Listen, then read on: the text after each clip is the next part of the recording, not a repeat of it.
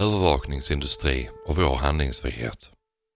Idag kontrollerar övervakningsindustrin stora delar av samhällets informationsflöde och använder kunskapen som du utvinner därifrån till att försöka styra vårt beteende. Kampen om kunskapen är också kampen om vår frihet.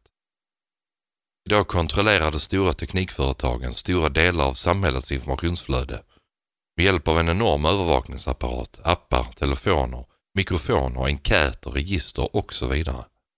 Bygger man upp ett system för att avgöra social kreditvärdighet, social credit score, vilket bland annat innefattar hur pålitliga vi är, troligt det är att vi betalar tillbaka våra lån, vår brottsbenägenhet, sexualitet eller vilken typ av reklam som kan lura oss.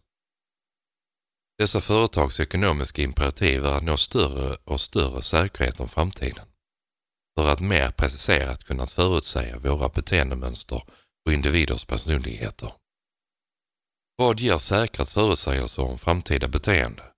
Möjligheten att gå in och påverka det direkt istället för att bara observera det. Detta är övervakningsindustrins logiska slutpunkt.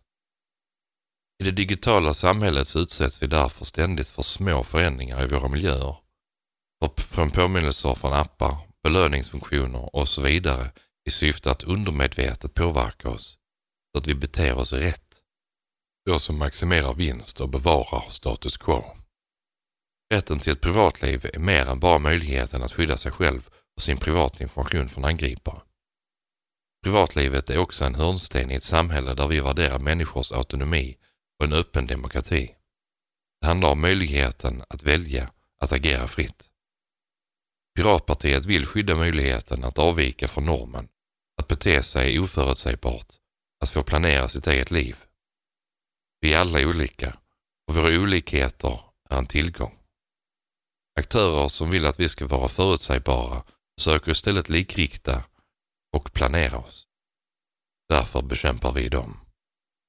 Genom att bekämpa övervakningsföretagen såväl som myndigheternas övervakning skyddar Piratpartiet inte bara människors privatliv utan också deras möjlighet att leva fria liv.